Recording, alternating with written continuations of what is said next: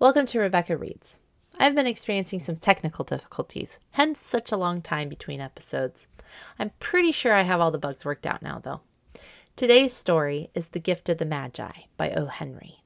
This is one of my favorite Christmas stories. We have had a story from O. Henry before, so you know the way he writes can be a little more difficult to understand. But this story is so wonderful, and you will be able to follow along. The ending, like all of O. Henry's endings, is a bit of a surprise and uses what we call irony. Irony is when something happens that is deliberately opposite to what you expect, and that result is amusing or funny.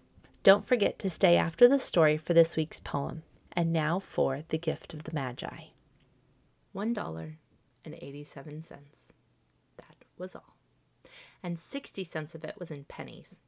Pennies saved one and two at a time by bulldozing the grocer and the vegetable man and the butcher until one's cheeks burned with the silent imputation of parsimony that such close dealing implied. Three times Della counted it. One dollar and eighty-seven cents. And the next day would be Christmas. There was clearly nothing to do but flop down on the shabby little couch and howl. So Della did it which instigates the moral reflection that life is made up of sobs, sniffles, and smiles, with sniffles predominating. While the mistress of the home is gradually subsiding from the first stage to the second, take a look at the home. A furnished flat at $8 per week. It did not exactly beggar description, but it certainly had that word on the lookout for the mendicancy squad. In the vestibule below was the letter box into which no letter would go, and an electric button from which no mortal finger could coax a ring. Also appertaining thereunto was a card bearing the name Mr. James Dillingham Young. The Dillingham had been flung to the breeze during a former period of prosperity, when its possessor had been paid thirty dollars per week. Now, when the income was shrunk to $20, though, they were thinking seriously of contracting to a modest and unassuming D.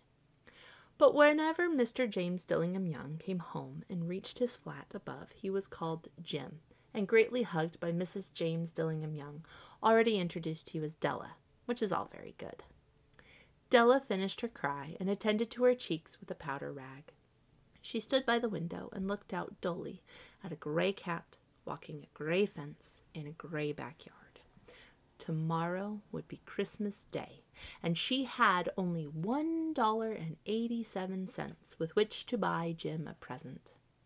She had been saving every penny she could for months with this result. Twenty dollars a week doesn't go far. Expenses had been greater than she had calculated. They always are. Only one dollar and eighty-seven cents to buy a present for Jim. Her Jim. Many a happy hour she had spent planning for something nice for him, something fine and rare and sterling, something just a little bit near to being worthy of the honor of being owned by Jim. There was a pier glass between the windows of the room.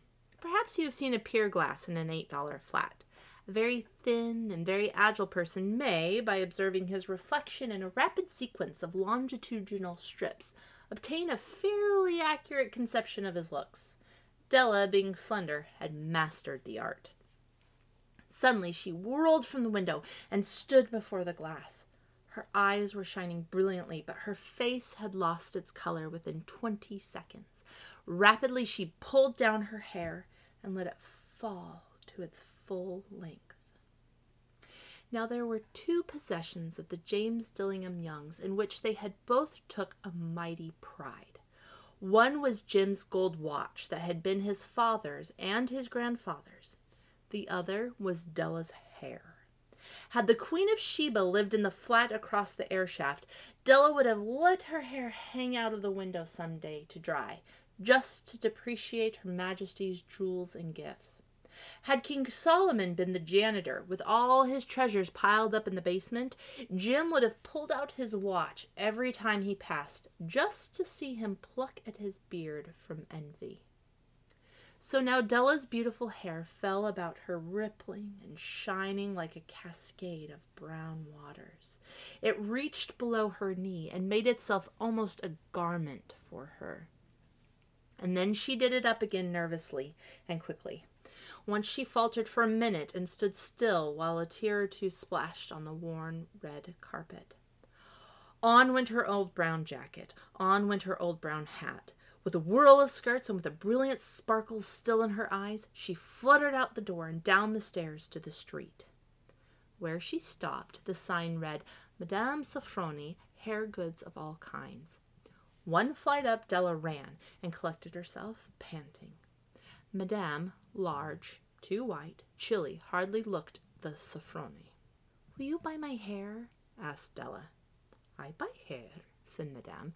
Take off your hat and let's have a sight at the looks of it. Down rippled the brown cascade. Hmm. Twenty dollars, said Madame, lifting the mass with a practiced hand. Give it to me quick, said Della. Oh, and the next two hours tripped by on rosy wings. Forget the hashed metaphor. She was ransacking the stores for Jim's present. She found it at last. It surely had been made for Jim and no one else. There was no other like it in all the stores, and she had turned all of them inside out. It was a platinum fob chain, simple and chaste in design, properly proclaiming its value by substance alone and not by meretricious ornamentation, as all good things should do. It was even worthy of the watch. As soon as she saw it, she knew that it must be Jim's. It was like him. Quietness and value, the description applied to both. Twenty-one dollars they took from her for it, and she hurried home with the eighty-seven cents. With that chain on his watch, Jim might be properly anxious about the time in any company. Grand as the watch was, he sometimes looked at it on the sly, on account of the old leather strap that he used in place of a chain. When Della reached home, her intoxication gave way to little prudence and reason. She got out her curling irons and lighted the gas and went to work, repairing the ravages made by generosity added to love, which is always a tremendous task, dear friends, a mammoth task. Within forty minutes, her head was covered with tiny, close lying curls that made her look wonderfully like a truant schoolboy.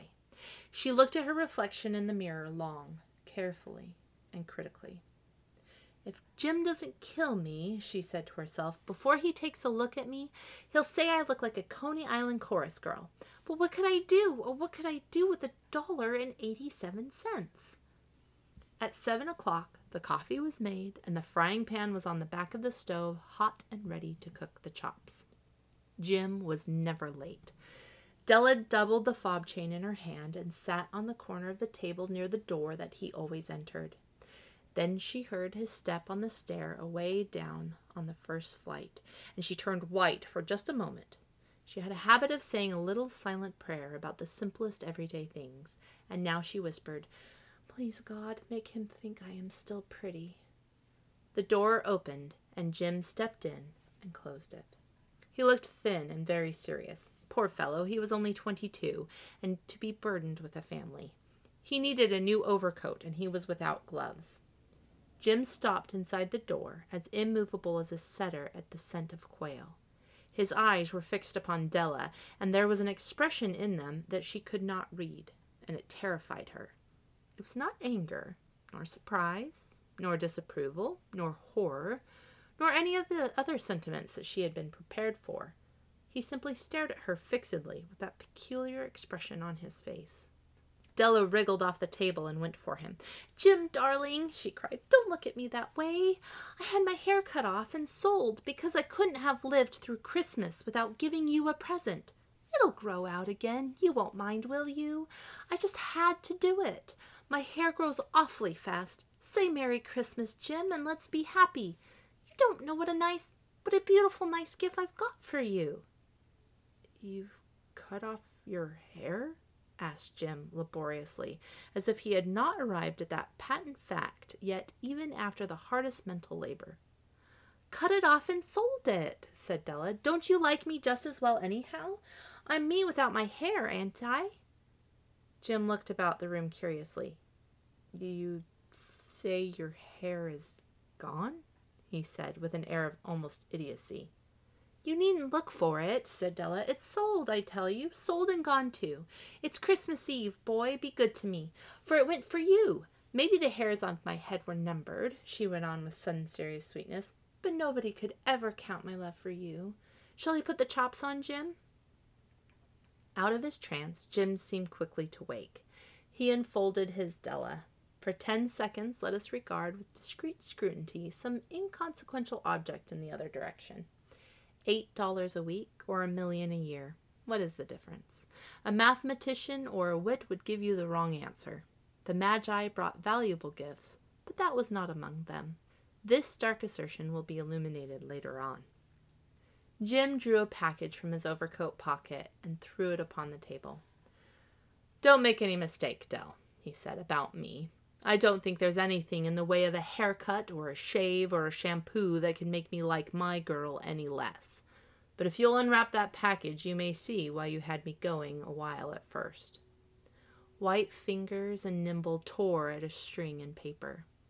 And then an ecstatic scream of joy! And then, alas, a quick feminine change to hysterical tears and wails necessitating the immediate employment of all the comforting powers of the Lord of the Flat. For there lay the combs, the set of combs side and back that Della had worshipped long in a Broadway window. Beautiful combs, pure tortoiseshell with jeweled rims, just the shade to wear in the beautiful vanished hair. They were expensive combs, she knew, and her heart had simply craved and yearned over them without the least hope of possession and now they were hers. But the tresses that should have adorned the coveted adornments were gone. But she hugged them to her bosom, and at length she was able to look up with dim eyes and a smile and say, My hair grows so fast, Jim. And then Della leaped up like a little singed cat and cried, Oh, oh! Jim had not yet seen his beautiful present. She held it out to him eagerly upon her open palm. The dull, precious metal seemed to flash with a reflection of her bright and ardent spirit. Isn't it a dandy, Jim? I hunted all over town to find it. You'll have to look at the time a hundred times a day now. Give me your watch. I want to see how it looks on it. Instead of obeying, Jim tumbled down on the couch and put his hands under the back of his head and smiled. Dell, said he, let's put our Christmas presents away and keep 'em a while. They're too nice to use just at present. I sold the watch to get the money to buy your combs. And now suppose you put the chops on. The Magi, as you know, were wise men, wonderfully wise men, who brought gifts to the babe in the manger. They invented the art of giving Christmas presents. Being wise, their gifts were no doubt wise ones, possibly bearing the privilege of exchange in case of duplication. And here I have lamely related to you the uneventful chronicle of two foolish children in a flat who most unwisely sacrificed for each other the greatest treasures of their house. But in a last word to the wise of these days, let it be said that of all who give gifts, these two were the wisest. Of all who give and receive gifts, such as they are wisest. Everywhere they are wisest. They are the Magi. Thank you for listening to The Gift of the Magi. What was the ironic ending? What would you be willing to give up to be able to give a present to someone you love? At the end, the narrator says that while Jim and Della are silly, they are also wise, and that everyone who gives gifts like them are also wise. Why does he say that? Do you agree with him? Today's poem is Christmas Bells by Henry Wadsworth Longfellow. This poem was actually put to music, and it is a well loved Christmas song today. I just love the words. It reads I heard the bells on Christmas Day, their old familiar carols play, and wild and sweet the words repeat of peace on earth, goodwill to men. And thought how, as the day had come, the belfries of all Christendom had rolled along the unbroken song of peace on earth, goodwill to men till ringing, singing on its way, the world revolved from night to day, a voice, a chime, a chant sublime of peace on earth, goodwill to men. Then from each black, accursed mouth the cannon thundered in the south, and with the sound the carols drowned of peace on earth, goodwill to men. It was as if an earthquake rent the hearthstones of a continent, and made forlorn the households born of peace on earth, goodwill to men. and in despair I bowed my head. There is no peace on earth, I said, for hate is strong and mocks the song of peace on earth, goodwill to men.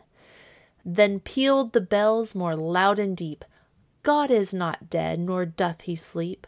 The wrong shall fail, the right prevail, with peace on earth, goodwill to men. And that is another episode of Rebecca Reads. Don't forget to follow me on Facebook for updates and leave me a review. Keep reading and join me next week for another episode of Rebecca Reads.